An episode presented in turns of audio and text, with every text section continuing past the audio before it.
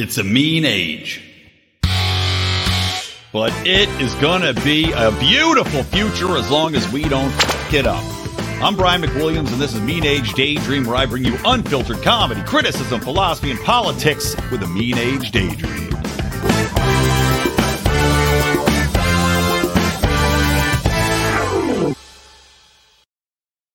Yeah, yeah, yeah. What's up, everybody? Welcome to Mean Age Daydream. I am Brian McWilliams, and I am really basking in the glory of the fire, the warmth of the fire that is Robbie the Fire Bernstein, who's joining me today. Hey, Robbie. What's up, man? I feel like every time I come back to the studio, it's like just different. But however the lighting is right now, I feel like this is what I need in my life. I feel like I got a good It- glow. However this is, Yeah. I like I should maybe just stay permanently seated like this and just line up as many podcasts as I can, like one of those old games where they like put a hand on a car type thing. Oh, totally. You should uh, you should cut a hole in the bottom of your chair. I just noticing. I, I I was meaning to ask you. You've got a very fancy gamer chair now. Are you are you like Twitch streaming now? Are you So, no? are, are you Luis J Gomezing it? The answer is every time we do a, uh, I prefer to, I, I stand front of your mouth, and every time we do a part of the problem, I go, I desperately need another chair. And I bought this chair a while ago because uh, I didn't have any furniture in my apartment. And you just I slept like, in it, ate in it, I was like. I, I, I was like, I heard that these are good if you're actually a lazy fat fuck and you want to spend time, you know, sitting in a chair for a while. It came recommended. It was all of 200 bucks. And let me tell you, oh wow. this chair hurts everything. It's a terrible chair. If I spend too much time sitting in it, my neck hurts, everything hurts. And then literally every time we do a part of the problem, I'm like, I look like a fucking dumbass. I have to at least get a normal chair for part of the problem. And then uh, I was actually surprised. Somebody memed me the other day. Uh, oh, nice. Where they took me and someone else, and they're like, "Word to the wise: never take advice from a podcaster that doesn't have a woman in his life to tell them that this doesn't look good." Dude, there's. Do you ever watch this show called Adventure Time? Yeah, It's like yeah. this- I mean, not, okay. not recently, but yes, I've Yeah, a while back. college, I, it was perfect procrastination because it was always, like the episodes were ten minutes. I go, oh, I'll Right. just watch one, and then I'd watch a whole season. and Be like, I'm a child. This is for children. It's it's a great show, but there's a character there. I think his name's like Daniel or Nathaniel or something, who is like the Rainbow Wizard, and he had this this perfect coiffed hair, which looks exactly like your seat behind your bald head. Looks exactly like the hair of the little rainbow gay wizard on Adventure Time. I think someone pointed out that it almost looks like Dark Helmet. yeah, totally. Yeah, you Yeah. get your Spaceballs in for sure. Yeah, it's not bad. By the way, when I saw that meme, my first react, like someone like sent it to me, and I was like, "Ah, shit, that's funny and true." So I can't get mad about it. But then there was the other part of me. I was like, "Fuck you, you New York City comic going after another. Like, go find some other fucking podcaster sitting in a gamer chair." But I'm like, "But he's so right," and I keep ignoring it. And there is no lady in my house to tell me that's not good. doesn't look good. So he's got me. No, I mean, and, And you're no not one should take is- advice from me either. I'll take the, I, I I'll take his side on that one as well. Of course. Well, and you're not, and it's not like you're going to go out legitimately get another chair. Like that one sucks, but it's Yeah. functionally still going to work. And as a man, Yes. we're just like, fuck it. I'm using it. And I bought it. I'm going to use it until it breaks my spine or it's it a chair collapses. and I can technically sit in it. Although Right. I've had more than once where I've had a lazy day and spent too much time in it and then Mhm. had a problem. Like Well- either like I like I, I am like conscientious not to spend too much time sitting in this chair. I don't know why it's so poorly designed, but if I like if I spend four hours, five hours on this thing watching TV or whatever, it's either my neck or back. It's like a seesaw. It's one or the other and it's a problem. So do you not own a couch? Oh wow, I just knocked that over too. Wait, everyone are you, and, and I, now I get to see the top. Yeah, I get to see the beautiful, uh, the uh, beautiful a- roof at Robbie's house. Yeah, a gap in the soundproofing. Um, Yeah. It's all coming together on this pod. There's uh there's a couch right here, and this is the garbage that's uh, currently being stored on it. The other roof Nice. that you just saw. I, I love it. I love that you've really you've really made your house somewhere where women's screams cannot be heard. so that's impressive. That's good thinking ahead. you know, when I was first building the studio, the joke I was making was I was trying to make it um, rape proof. Not that I would rape, but that would be the benchmark of that I can scream racist thoughts without the neighbors hearing it. And I was shocked because there's another uh, Run Your Mouth podcast, and it's a very different show with a very different personality talking about very different topics. And there was a lady from Florida who was into running who came across my podcast and actually came across that as being the first episode and thought it was hilarious, which I was like, ah, nice. I was like, oh, this is a sign that not everything's out like that. There's more of a market for what I'm doing because Yeah. if there was one thing I didn't think one random uh, lady into running would discover, or maybe that late that particular lady had some uh, weird fantasies that she was trying to tell me about, and I blew her off. Deep degenerative mental disorder. yeah, Um, yeah, I, I always thought like the run your mouth name would also attract a lot of um, like very uh, patriarchal Italian men that are just Okay. looking for other ways to tell their women to stop talking. yes. You know, so they find podcasts like yours, just you know, like Sheila, stop running your mouth. So, also good. Maybe you should incorporate a little bit more, uh, you know, how to slap your wife around in the show. I can make that a segment. I'm okay with that. Yeah. So I look around like I knew as soon as I started this podcast, because in my new setup here, I'm in the temporary house. My daughter's bedroom is like right back there, and I know she's going to open the fucking door and interrupt us. At some point, it's going to happen. she'll learn about Anyway. how to get hit by her husband. So That's right. That's actually Well, this is my daughter. Yeah, I she mean, could then relay to her future spouse to be like, "This is how you're supposed to keep me in line." Uh, Yeah. I heard this from my father. my father knows he knew how to hit me just right where it didn't leave a mark. Uh, it was a, it, we call it a, a four hour bruise. Literally on cue. Your daughter's Oh, God. literally on cue. well, let's show the people what they want to see. Eddie, daddy's the daddy's in Rover's podcast. Okay, got to go down with mommy. Okay. Mama, don't I need a pod? Okay, she's downstairs. Okay, bye. Love you. Daddy's working, honey. In quotes. She's she's hundred percent. By the way, my daughter also only takes dumps in my bathroom now, Smart. which is great. So she may be. Are you taking a? Excellent. She's taking a dump with the door open during this podcast, Robbie. I so- wish I didn't know that. In fact, how's everybody's, how's everybody else's day going? We, we could just take a break, or you know, shoot Nope. from a different. We're angle. powering through, man. This podcast don't stop. We're powering through. Okay. My daughter taking a poop with the door open as we're doing this. So. Okay. First topic. Well, first thing we got to tell people, come on out. Obviously, uh, this is going to air Wednesday, but they still have time to get tickets to come for the comedy show. Oh yeah, I know, but I can't. I can't talk to her now. I'm, on a, I'm doing a podcast. You've made me thoroughly uncomfortable. Do you want to just take a break? I'm okay She's with the not. break. I know All I right, let me pause. Hard out, but I will Let make an pause. exception. You can take all the All right. time you need to dad, so that Let- I don't need to be looped in on this process. All right, hold on. She told me explicitly she's not taking a dump. All right, let me pause. Let me pause the. Rec- All right, there we go. Recording resumed. The child going to the bathroom situation has resolved itself. So, yes, people can come out. Acceptable fashion. Yeah. Look, more podcasters need to incorporate their families and show that there's a softer side to a Brian McWilliams or a Robbie. You should have little children coming in during your podcast. People will be very confused as to where they're coming from. You could have an Oliver Twist situation going on, a little army of pickpockets that come in, take dumps during the podcast live. Then you're bringing in the whole NAMBLA crowd. And now we're part of the LGBTQ trans pedophile flag. And now those people can't come after us. That all makes sense, but uh, I keep my kids in cages while I'm broadcasting. I know. My wife really took a stand on that. She took a hard stand about a year ago. They were selling all them uh, from there was a border yard sale for cheap when they were uh, selling parts from the border wall. So the top of the line cages for uh, keeping kids in because that's what they were designed for. Um, and uh, helps make sure that I don't have dumping kids in the background while I'm trying to broadcast. right, but then they're probably just shitting on the floor of the cages. Do you put newspaper down or do you That's use wood they- no, chips? the, the cages were built for that. It maintains the smells, and so it's not it's not a concern of mine. They Nice. learn not to do it because otherwise they have to deal with it. Right, they go in the corner and, and like a cat, you kick over the stuff to cover up the shit. I get it. Yeah. That's smart. Smart parenting. hmm Well, getting into some real topics here. Okay. So I was eh, oddly enough in the shower earlier in the same bathroom my child just took a, a pee in and listening to part of the problem, which of course you're on part of the problem and run your mouth. And, And, you guys were, were actually occasionally. Yeah. occasionally, yeah, once in a while.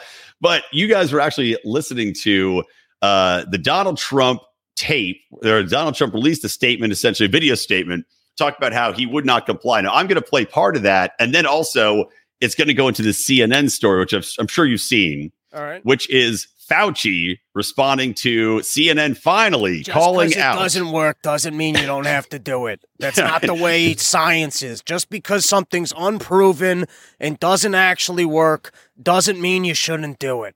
Well, this is, I mean, I'll, I'll, play this whole audio. It's about three minutes of audio and we could pause it. But I do love at the end, you know, to spoiler, it's hilarious that they, the results of the findings are that it doesn't work. And he's like, well, it still works for individuals. Like, what? Like, what, what, what standard are we talking about here where a, a, study a study happens that is proven that it doesn't work for a population and yet somehow it's working in individuals. But hold on, let me play this and then we can talk about. It. I want I want people to know what we're uh, what we're jiving about here. All right, here we go. Called BA286, some three and a half years since the pandemic was first identified. But if public health officials feel it necessary to ask America to mask up again, how many would comply? According to Gallup, in the first two years, public confidence in the U.S. healthcare system has dropped from 44% to 34%. And Donald Trump. Now, that's a white pill, by the way. I have to say, huge white pill that that confidence level has dropped. We'll just we'll just stop a couple times during here. I mean, what do you think about that? Are these are do you think Americans are legitimately waking up to the amount of horseshit that's been perpetrated on us? Uh those are two different questions. So to, to start with, I, I was not aware of this stat, and that's very interesting to me that uh, people were so thoroughly lied to. Um, I guess that stat kind of says a lot because you know people might not say that they've lost trust in institutions, but that stat where like, you know, you have to see a doctor, you have to get medical care, you're going to get honest information from people of, oh, I'll just take my doctor's word for something, or I now realize I have to do my own research. And uh, the doctors are beholden to institutions. They don't have my best interests. Like, in other words, people's health and doctor recommendations are important enough to them that I guess you'll get an honest response. Uh, so I would have thought, I don't know how many people are waking up, but that is a pretty interesting stat, especially that it's being told by CNN, which means right. that that's not even they're forced to reckon and acknowledge it. Yeah, that's that's something that really is standing out to me in this whole story, and I'll, I'll keep playing it. But you'll see as this story goes along, even the fact that they're breaching the subject is is shocking for CNN. And I mean, I know they were trying to get back to being a quote unquote trusted news source, which right. I don't know if I believe it, but since they were parroting the whole, hey, there's a new wave of code coming out too. But anyway, so back to this. Trump took to Truth Social to again make the issue political, accusing the latest outbreak to be hype designed to impact the 2024 election. But to every COVID tyrant who wants to take away our freedom, hear these words We will not comply. So don't even think about it. We will not shut down our schools. We will not accept your lockdowns. We will not abide by your mask mandates. And we will not tolerate your vaccine mandates. I am concerned that people will not abide by recommendations. And, and we're not talking about mandates or forcing anybody, but when you have a situation where the volume of cases in society gets to a reasonably high level, particularly the vulnerable, those who are elderly and those with underlying conditions, are going to be more. I gotta just pause it for a minute. What the fuck face is Smerconish making yeah, during this interview? It's creeping me out. It's like he's trying. It's like in in uh, scanners. Like, is he trying to explode Fauci's head with his mind powers? Yeah, it's pretty. Uh, it's pretty incredible. I also love how Fauci starts with, uh, "We're not going to force anybody. It's not about force. It was never about force. It's like." Someone trained him, hey, we really got to walk it back and pretend like we never forced anything upon anybody. Oh, yeah, and so now that's the that probably every time it's well, it's not about forcing anyone. We would never force anyone. Trying to re- revisit history and what he was a part of, and try and pretend like that was never uh, part of the protocol. Uh, no, it's so, the ultimate gaslighting, man. You see this, yeah. you know, Trudeau's trying to pull this bullshit in Canada. I mean, you see leftists pull this online too. The, the amount of times I've seen big lefty accounts be argue legitimately, say who was forced. You know, nobody right. nobody lined you up in a prison. It's like, well, when you're talking about losing your job, when you're talking about not being able to access restaurants, not being able to fly, not being able to see loved ones, like clearly you're coercing the living shit out of people to do this thing. We wouldn't so. force you, but we do need to figure out ways to intimidate everybody to make sure that there's compliance, not force. No, I lit your house on fire, but I didn't yeah. make you leave the house. It's your choice whether or not you want to burn in the house. I don't know what to tell you. We just we're gonna need compliance if there's a recommendation. All right, here we go. Back into it. There's about let's see. Actually, I'm going to fast forward a little bit to the two minute mark here. If I can get this thing to fucking I fast. feel like he can actually peer into my apartment. Even through your your rape proofing, Smerconish finds a way. yeah. All right, here we go. So this is fast forwarding. Uh, they're talking about this study. They're citing a study that has come out uh, from Thomas Jefferson. Look at that. Thomas Jefferson coming through in the clutch all these years later to shit on the COVID regime. God bless that founding father. For reducing the spread of respiratory illness, including COVID 19, was published last month. Its conclusions, said Tom Jefferson, the Oxford epidemiologist who is the lead author, were unambiguous. There is just no evidence that they, masks, make any difference. He told the journalist Maryanne Demasi, full stop. But wait, hold on. What about the N95 masks as opposed to the lower quality surgical or cloth masks? Makes no difference. None of it, he said. Well, what about the studies that initially persuaded policymakers to impose mask mandates? They were convinced by non randomized studies, flawed observational studies. How do we get beyond that finding of that particular review? Yeah, but there are other studies, Michael, that show at an individual level for individual. When you're talking about the effect on the epidemic or the pandemic as a whole, the data are less strong. But when you talk about as an individual basis pause. of someone protecting themselves I, I All right, one just- or protecting I- I themselves from it makes me spreading so it to angry. It- he's so sli- it makes me so. The, uh, by the way, I haven't watched this video. I just saw that it was like put out, and so this is Yeah. actually my first time watching it. And you should know that usually when I first watch, like I literally get like fucking Shaking angry. with rage. Yeah, but it's it's less. What did he say? It's less strong. No, he Yeah. just you just saw a scientific study that said it doesn't work. Oh, the evidence is Zero less strong. strong. What a Yeah. great way to present. It's like uh, my my directions weren't good. Someone fell off a cliff. You gave someone directions that there was a road there, and that they weren't the most accurate description of how to get from point A to B. Like, Well, it's like the guy saying that there was it was absolutely necessary. Right, The absolutely did. just isn't strong. And then Yeah, what does that did mean? So then- nothing. Then, you're saying, all right, so on a national level, it doesn't work at all, but there's some, you know what that means? But there's some evidence on an individual level. That means if you are so overwhelmingly lucky that a mass works for you, you probably are just overwhelmingly lucky that you have good natural immunity. You might be so overwhelmingly lucky that I don't know, COVID gives you magical powers. Right. You're just describing some random schmuck who happens to be the uh like the the you know uh, uh, on the statistical margins of the one like what he's saying is mass 99% of the time don't work but 1% of the time they do so Yeah. you might be that one person that it happens to work for Right. How, how do you have individual? I mean, I don't even know how you make the statement that it works on an individual level. Because, like we were talking about, what on what anecdotal evidence is what are one? Is there a one man study that's going around Yeah, that these people are is- citing that we just don't know about? I guess if you had a vaccine that killed uh, 99 out of 100 people, but it worked for Yeah. one person, he'd go, yeah, the vaccine doesn't work, but on an individual, Individual level, level. On an individual level. fentanyl, uh, you know, being addicted to fentanyl, we found on an individual level can be very beneficial to certain people. Yeah, Oh it- it's God. fucking Everyone absurd. in the world needs to watch this video and realize he's been pulling this shit since the beginning of this, and you were lied to, and there needs to be a trial.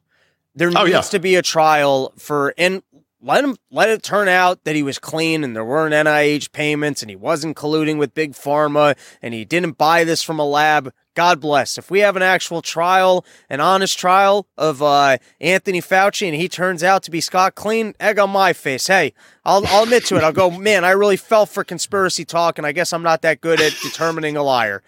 But I I'm God, already, do I'm sorry, I'm already envisioning, like, I'm already envisioning Fauci's lawyer if they can get back. Uh, who was uh, who was the, the the lawyer for OJ that uh, said if the glove doesn't fit, you can't. Uh, Cochran, Cochran, Cochran, Cochran, yeah, it's, a, it's like something like that. He's like, if the vaccine doesn't prick, you cannot indict. Of course, it would Yeah, be indict, but I had to Not make the rhyme. Yeah, uh, yeah, I would love it. I mean, Rand Paul wants to, he wants to put him on trial. I don't Yeah. think it's going to happen, but but you know, like seeing stuff on this, seeing like CNN actually talk about it and call him out makes me think like, okay. Are the are the wheels turning behind the scenes now with the establishment where they're like, all right, we gotta we gotta nail this fucker to the cross so that we can move on and put all the blame on him Right. in order to move on with our other evil plans. It's just a couple follow up questions. What do you mean that there's other like what other studies are you referencing? This one seems definitive.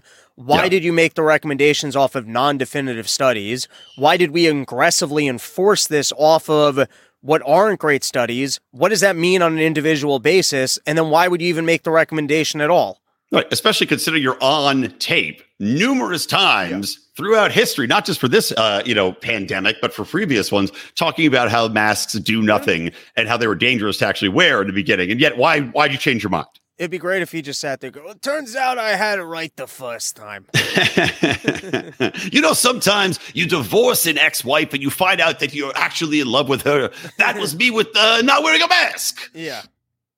Yeah, what a dick. I mean, So, we'll see. I mean- it- like how anyone could watch this and not go, "I was duped. I'm an idiot," and then be outraged and go, "That was two years of my life. I have a child that's vaccinated. Yep. What the fuck?" Yep. But Well, dude, I was talking. So I was at this uh, anniversary party yesterday, and a lot of very liberal people there. Obviously, I'm in LA, and I was talking to this one gal who had lived in the UK. She was an older, older white lady, older white liberal. You know, the evils of society, and she had lived in the UK as an actress. So you know, you got all the components here for somebody that's very, very um, isolated in her views. But she was talking about how masking was still a great thing, legitimately arguing to you that all you have to do is put it on. You know, you can choose to wear it. You, you should be responsible. I'm just like, you know, I'm trying not to get in a fight at this like pool party, but Right. she's making it so difficult. And then this segues into a story I just saw today, literally like right before we jumped on that I want to talk about, but just like bleeds also into like the evil of uh, socialized medicine.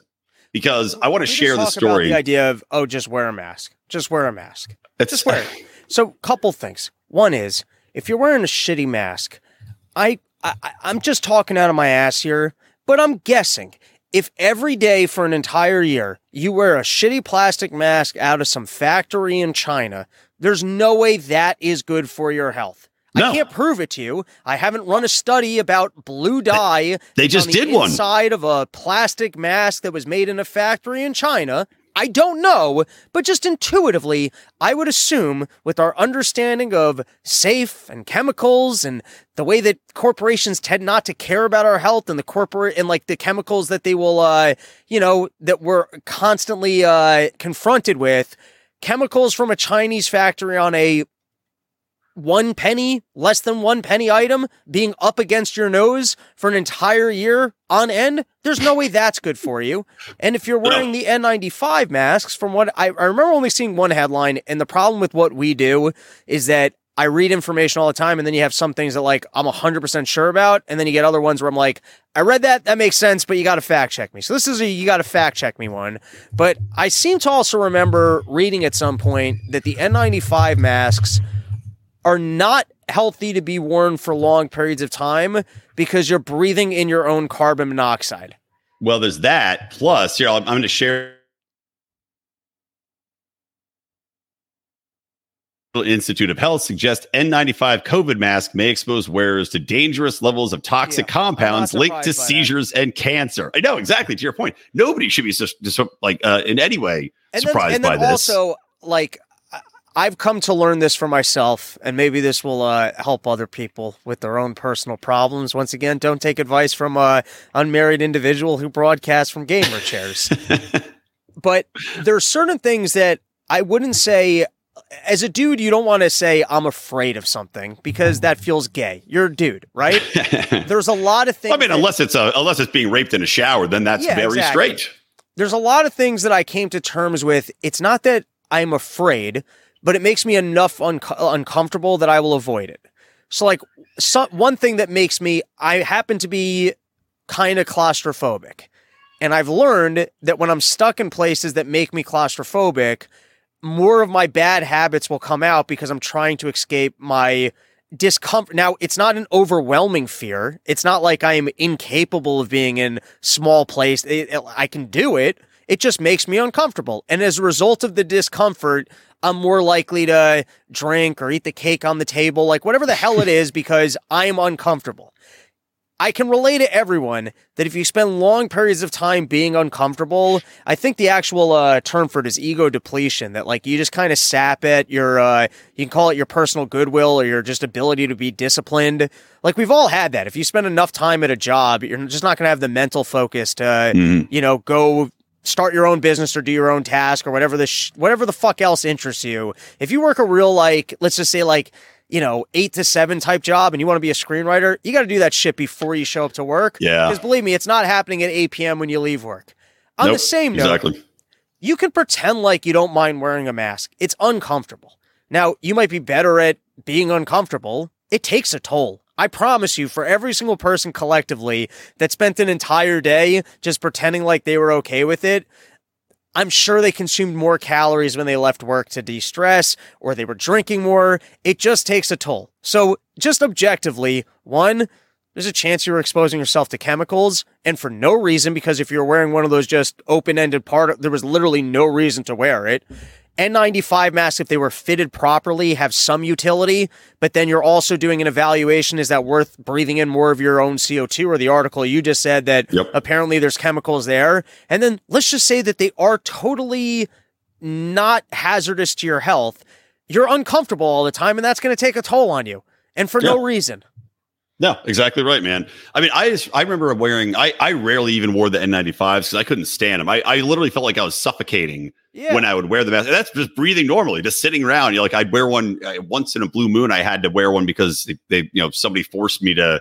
I think wear one to come in their house one time for half an hour, and I thought I was going to die. You know, it was like it was strenuous to breathe into it, and that has to take a toll without a doubt. And to your point, and I also think that I mean, look how many people overdosed on drugs. Look how many people like. I mean, how many excess deaths that we're counting from heart disease, as you're talking about, you know, from uh, stress related factors, from overeating, from diabetic, you know, uh, offshoots that then get you COVID. Like all these things for sure are, you know, were compounded during COVID.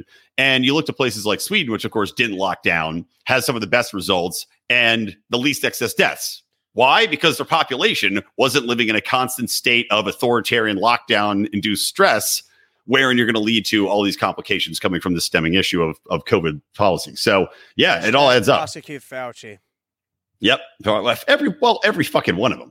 That's why though, it makes sense that they're going to throw him on the you know on the fire here because it protects so many other people that would otherwise be culpable for everything that happened. You have to have some fall guy here, and Fauci's the natural one at this point. So Um, yeah, he seems to be. You know, it's interesting because I guess while you're still dictating all the money, I guess you have the leverage still. But I don't know what his current position is, and he's he's teaching at Georgetown. That's his current position. no, he's that- out. That's not the that's not the only thing he's doing. Well, I mean, I, I don't know if he's he's probably got some shady back deals going Right. on, but the other aspect of it is that um at some point you have to have some loyalty to your soldiers just collectively to talk about the machine. Like let's just address it as the machine. If the Mhm. machine always sacrifices like its better parts after they're done using them you know you start realizing oh i can't be a part of the machine. I, I you know it's almost reminds me of in one in one aspect okay but it also and this might be a, a ridiculous way to describe it it also reminds you though of for example using peds in sports to get ahead or risking getting uh, your head bashed in playing in the nfl but you made 35 million dollars that's still an appealing thing if you're if you're part of the machine and at some point you acknowledge i may be sacrificed but by playing the game my upside in this is millions and millions of dollars, multi generational wealth. You still play the game, You're man. saying there's enough upside that other Fauci's will exist and go. He Uh, was sure. just he enjoyed the spotlight too much, and that's how he ended up in trouble. But if Right. I can, if I avoid the spotlight, I don't push it too far. I can still make all this money, and that's a fair point. and I mean, and he made he was the highest paid. Don't forget, he was the highest paid Yeah, government employee.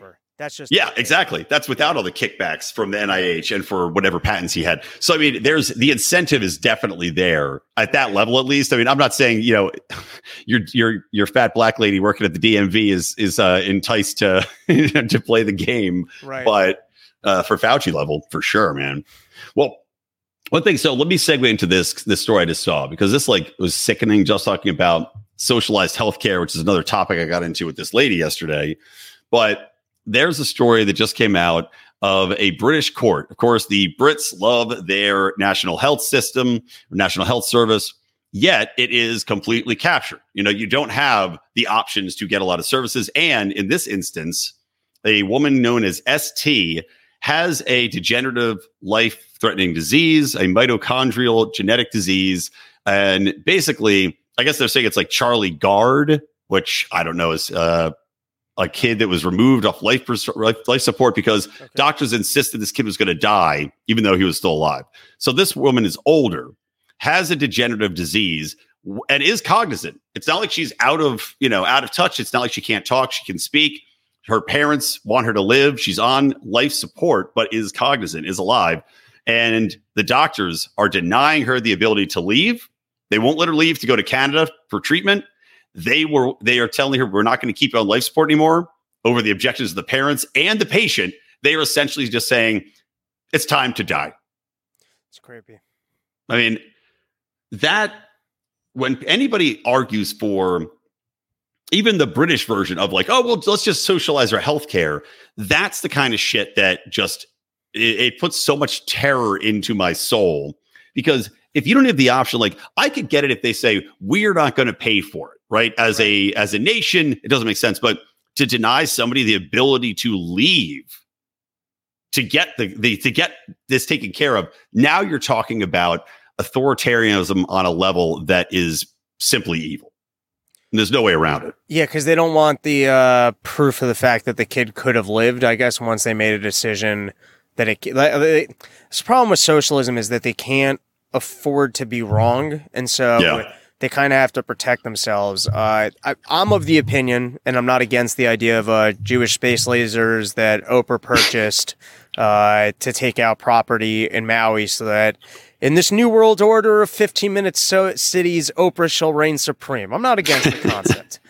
it would seem to me that just good old government socialism of working with singular uh, electric companies and uh, pushing for them to make green investments instead of taking care of brush or other things, uh, and you know saying, "Hey, we've got all this under control," but then in the event of an emergency, having their emergency systems not working, mm-hmm. shutting off water that they still needed, firefighters thinking the job was done when it wasn't.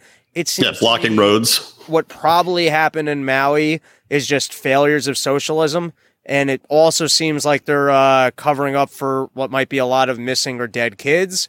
Yep. And I think when there's a hundred dead kids, you actually get the outrage of the public of who killed those kids. And when who killed those kids is just bad government policy, they have to do everything they can to not let that story get out because they don't want people questioning the like government's whole thing is it steps in and goes, "I got this. Mm-hmm. I got this. I got this. Don't worry about it. I got this."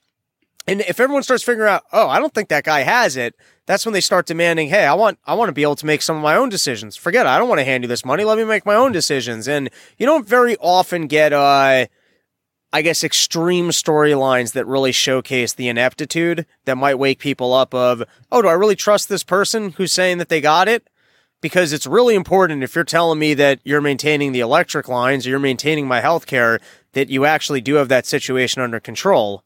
Uh, so it would sound to me like in the British example as well, if they've decided that a child can't be saved, they can't have the child then go over to Canada and then maybe have a storyline of look, it only cost five hundred dollars in a non-socialist medicine, or you know, mm-hmm. this actually wasn't that expensive for us to crowd fund twenty thousand dollars from people who are more than happy to give that, and now my child's alive. Look at yeah. what you're responsible for. That's the kind of stuff that they just can't have. Um, and to speak to just how creepy it is, I understand if the government comes along like I actually understand either, hey, you can't afford this procedure, you can't afford this service.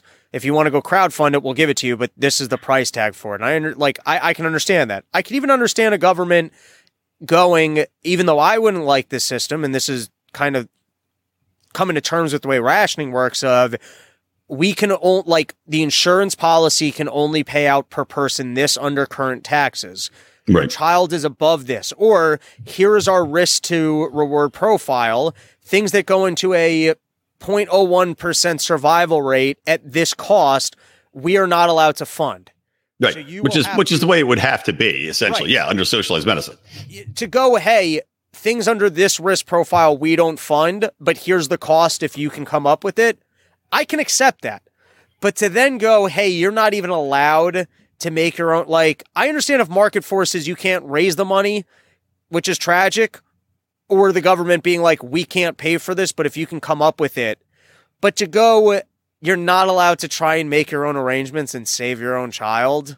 Yeah. That's just you know what I mean? That's where like It's a different level of cruelty. evil. Yeah. Yeah, it's a different level of cruelty. Well, it goes to show you that at the end of the day, your government says, as you said, we got this, and our government cares about you, and everybody thinks the the government's altruistic. But I'm sorry, at the end of the day, you're a number.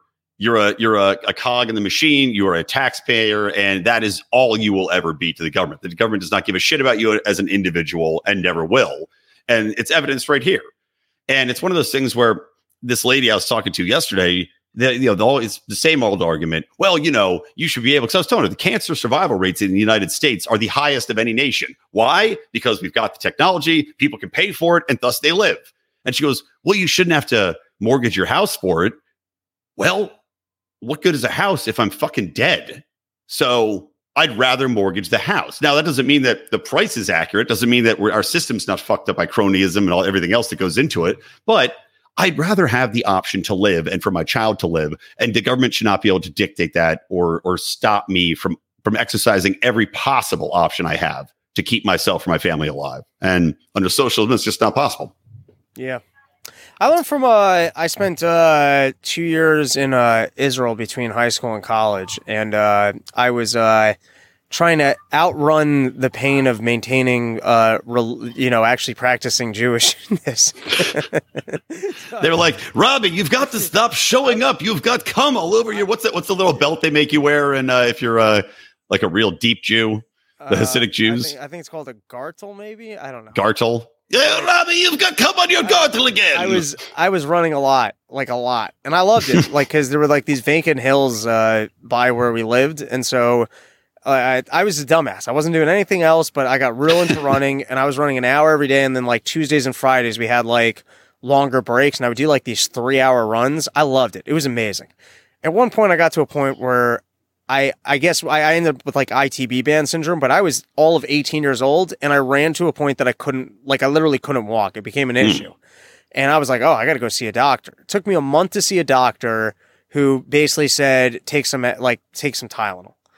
And, or, or after a month, it took me a month to get an appointment. Of course, yeah. Socialized medicine out there. I was like, you know what? I was like, I'm going home in another month. By the way, I, I said I can't to be a little bit more accurate. I got to a point. There was like two days where I literally couldn't walk, and then as an 18 year old, I would get up in horrible pain and like take a couple steps and kind of find myself. And then I also realized I couldn't like run type thing. So there was something I I, I found out there was something wrong. It was amazing when I went to a, got back to America and like one doctor just touched it. I was like, and it was the worst shooting pain. He's like, you have ITB band syndrome.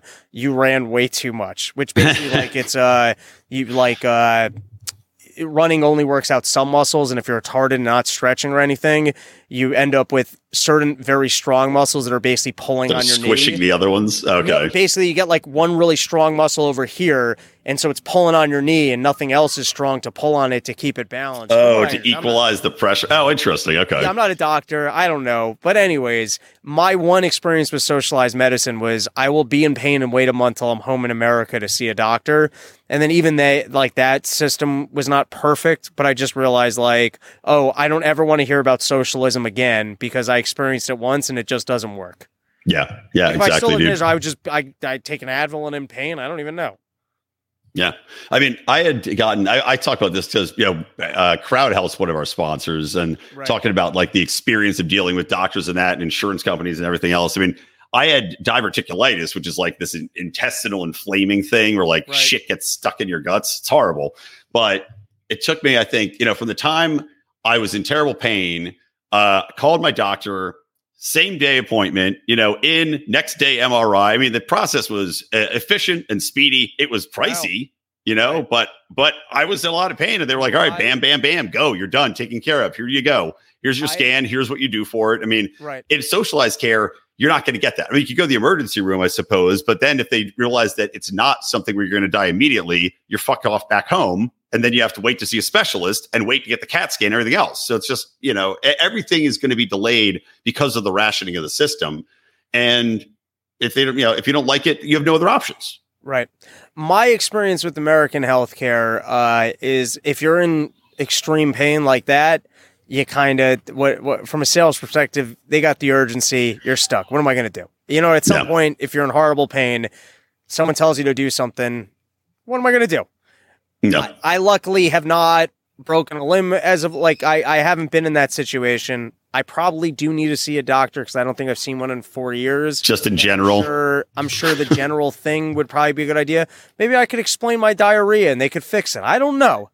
My experience from uh, previous incidents with doctors, if things were hurting, was uh, that they were. No one ever gave me a clear answer. I was spending more, like progressively more money to deal with things, and no one ever had an actual solution.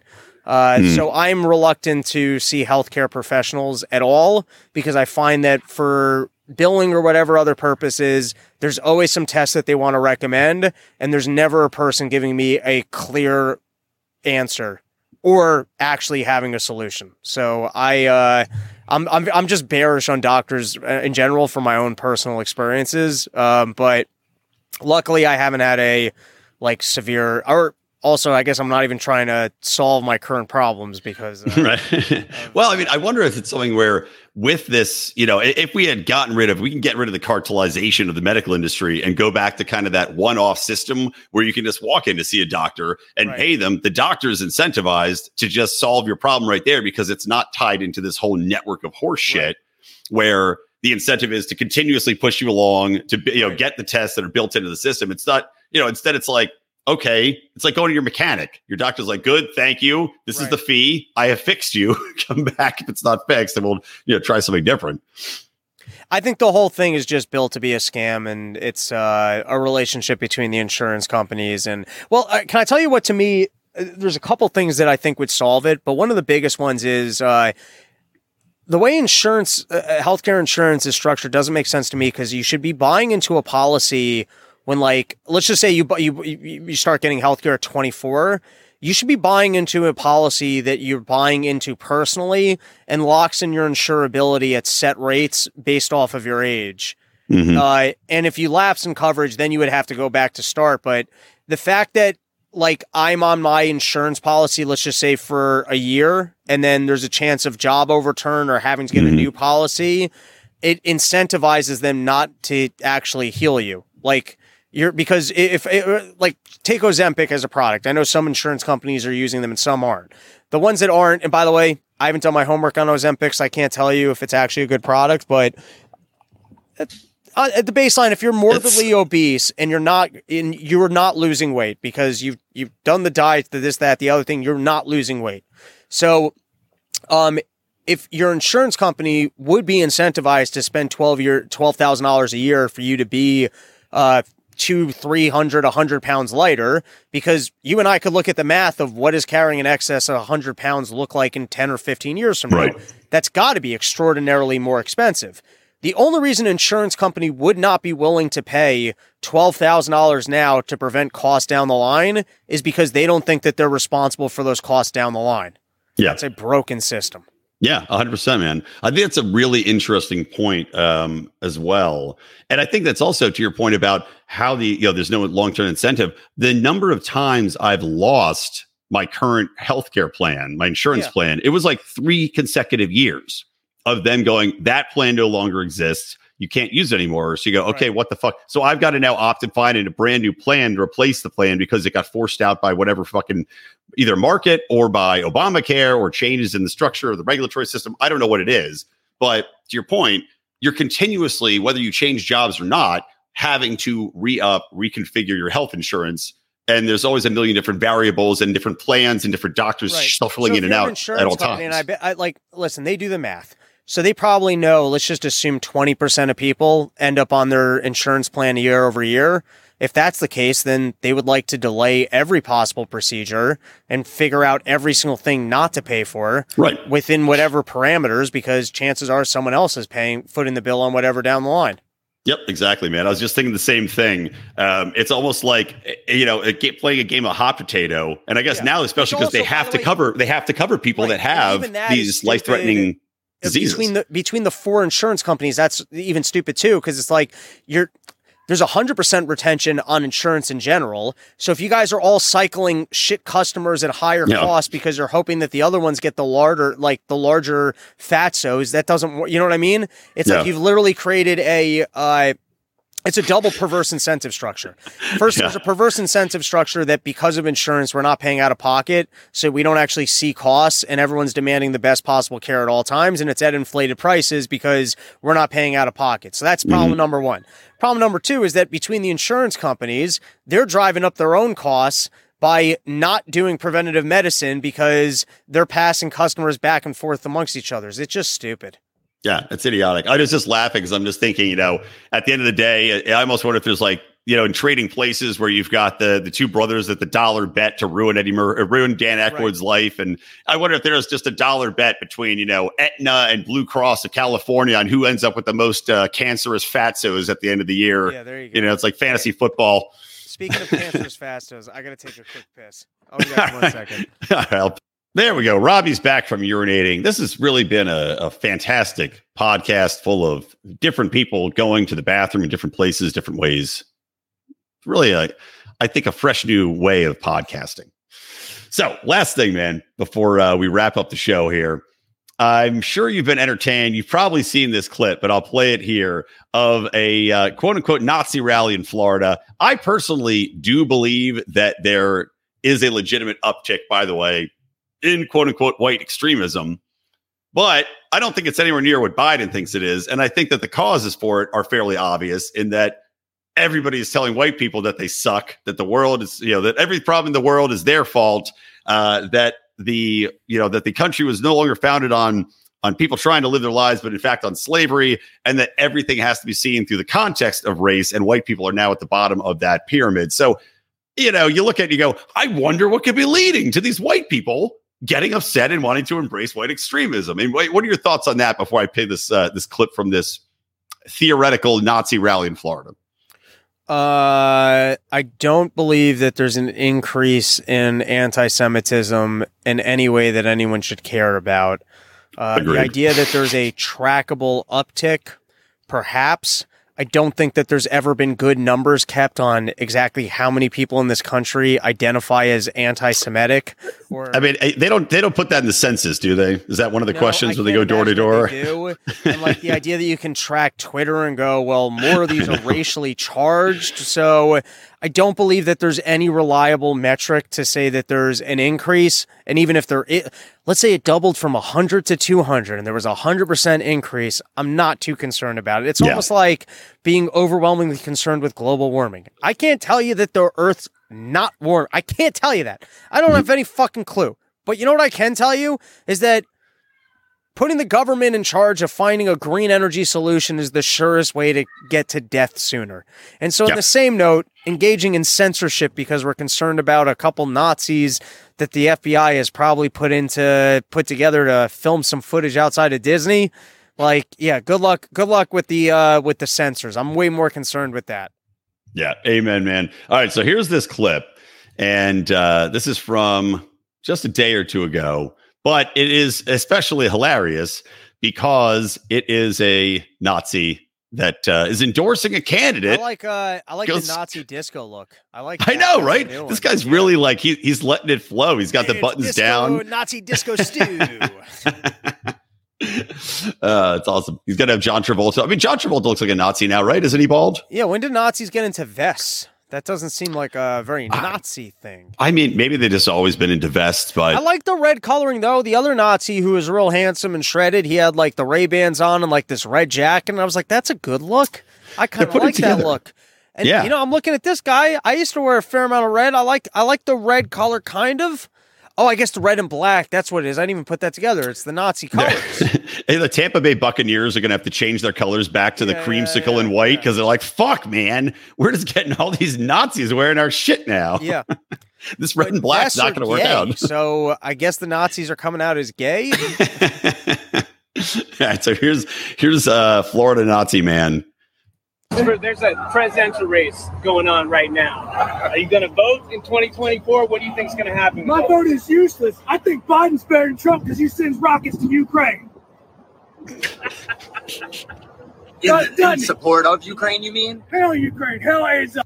Hey, there you go. Hail Ukraine, hail Azov Battalion. So there you have it. From the mouths of Nazis acknowledging that Joe Biden is the candidate for Nazis to rally around in 2024. That's funny. That goes the other way of what I would have envisioned for uh, FBI propaganda, which is Yeah. usually look, the white nationalists are rallying behind uh, Donald Trump. So That's what makes me think that this could be a legitimate one. That there's a guy with uh, just his entire head covered in tattoos that was wandering behind him. Do you see a fucking Gollum from Lord of the Rings walk behind him? Yeah. real quick there. Uh, that's interesting. Did you see the? Uh, it was making the rounds today on Twitter, and then I, I tried doing a DuckDuckGo search, and I guess this you know has existed for a while. Uh, and they only matched one face, so it's just not enough for me to like jump on. But Yeah. that the Azov Battalion was involved in January 6th. Did you see? that? Yeah, I did. I saw they had a, the same guy. It's kind of a guy who's got a, like a hair lip or something, right? Right. Uh, like a funk, uh, funky nose that's very distinctive. Right. yeah, They I, got to release the J6 tapes. Let the internet get after and start matching up faces and stuff.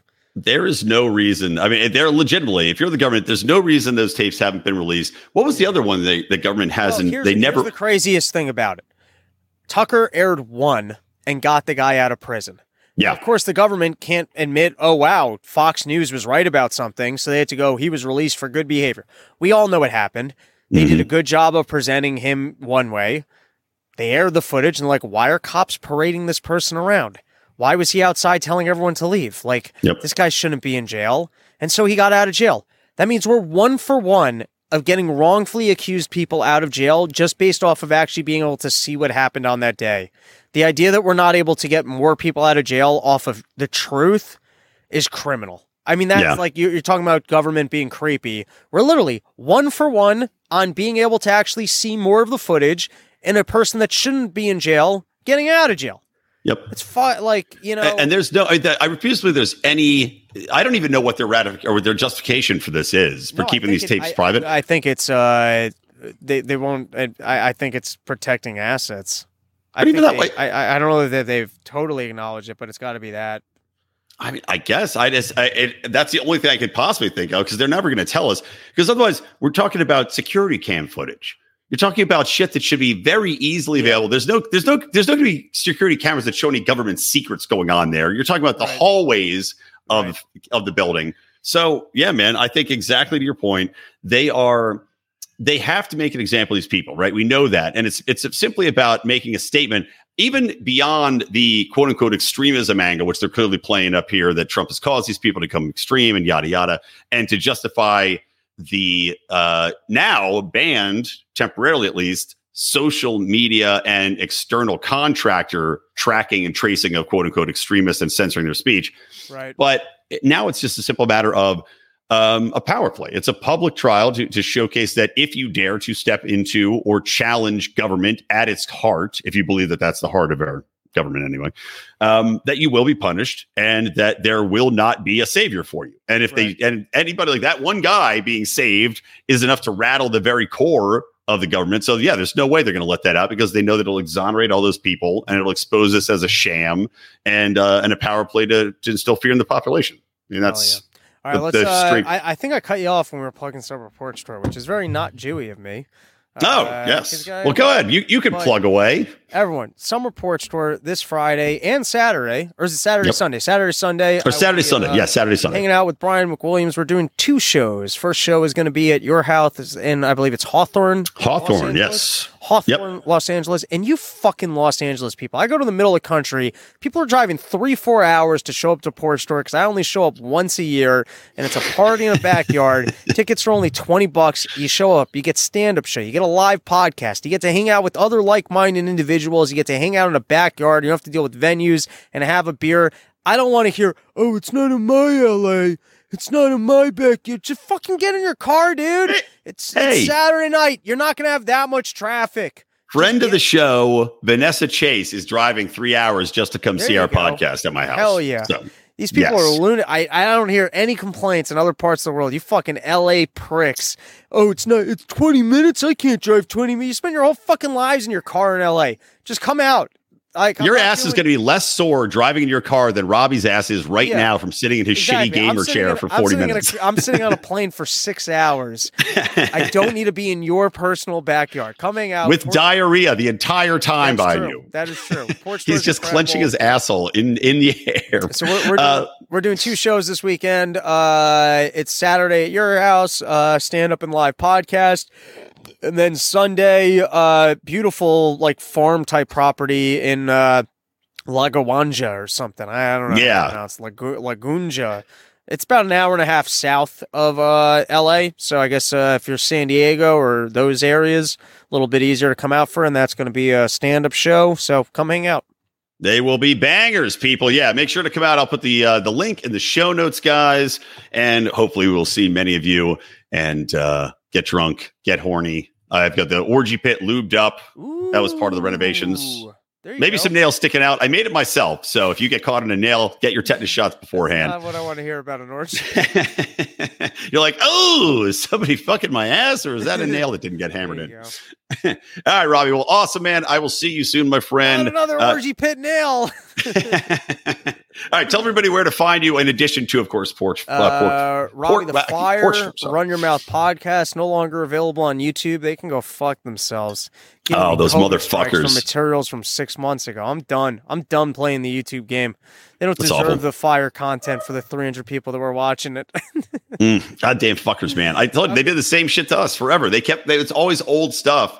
To, it would tie it into whatever the government was pushing at the time that they wanted to censor, and they just just dig shit out of the archives. so I actually I fought uh I fought the last strike and I won, which I was surprised by. I actually think that there's a part of their algorithm on giving strikes is even that like they'll let you fight one out of every three. Like I don't think that there's any manual rhyme or reason. My last strike, just technically speaking, was for you know I- in their little blurb. It's like you can't criticize any of the current recommend. It's like if this was from six months ago, that's not even the current recommendation. Right. No one's recommending the vaccine from six months ago. So just technically you're wrong. And Yeah. it was also funny because it was an episode where I had an actual doctor on. I got this new sponsor on my show, Premier Pharma. Shout them out. They're very cool. And I had the doctor from Premier Pharma, who is a doctor, and he was defending vaccines against RFK. He came on the show to defend vaccines, and somehow that segment was against COVID. Miss, I don't even know how. That's- I don't now that's what was said. bizarre. I literally Yeah. asked them. I literally wrote back, guys, if there was any criticism of COVID, uh, it would have been questions, and it would have been against a no longer relevant vaccine. So I don't know how it could be against current recommendations. I was like, secondly, you got to check out this episode. It was with a licensed doctor who's defending vaccine usage. What could be the objection? After careful consideration, we have determined that this violates our policy. And We know that this is disappointing. And then I write back, can you tell me how it violated the policy? And then it just, they don't take him. Yeah, they don't. Just, yeah, exactly. I, I've tried to fight it. We've never won in any any of the strikes we got. We've never won a single one. They now have left us alone for the most part. And I'm sure that it'll crack back down. Like the censorship Right. apparatus is kicking up again. Like the Libertarian National Party just had its uh, tw- Instagram suspended for liking Really? or, or sharing another post from an account that got zapped. And so they Wow. shut them down for a day and then we appealed it and they're like, okay. But it's just like the censorship apparatus is 100% ramping back up as we go back into COVID, back into the election season, because it, it always goes one way and one way only. And they're clearly targeting uh, libertarians, conservatives. So, anyway, good talking to you, man. I will talk to you soon. Yeah, so, for me, uh, excited to hang out in uh, Los Angeles. I like that bar by you. Um, yeah, the greatest. We'll go there after Yeah. the show. We'll go uh, after a couple I hours. I think I got a package through Spirit, which surprisingly, I mean, we'll see how terrible all my travels go, but I was surprised to see that uh, their package deals are pretty good. That if you tack on uh, cars or uh, hotels, the hotels are like considerably cheaper. So I believe I'm staying at the Hilton by the airport. Oh, I got it for like a hundred bucks a night, which was a steal. Yeah. But I'm gonna have to figure out maybe getting someone to pick me up and taking an Uber back so that I can drink while I'm uh, partaking in the porch in porch. Of course. I don't, want to be. Uh, Well, I can relegated pick you up. I don't want to be relegated to a motor vehicle. No, of course. No, I can kiss. I'll come pick you up. That's not a problem. it's just the, I- the Ubering no- back. Unless uh for some reason I'm hoping to have a party. A sexy lady. I don't think there's any reason. Oh, that could be true too. But I'm just hoping to make like sometimes there's some porch tours where it's like I can't really like because they're just too stacked or whatever. But I don't. There's no reason why I can't have a party night that night. Damn right. Let's do it, man. All right. Awesome, buddy. I'll see you soon. From me, from Robbie the Fire, from Lions of Liberty, from Electric Liberty Land. Keep those electric eyes on me, babe. And keep those, or keep that ray gun. I fucked my own outro up to my head. All right. Goodbye. Later, dude.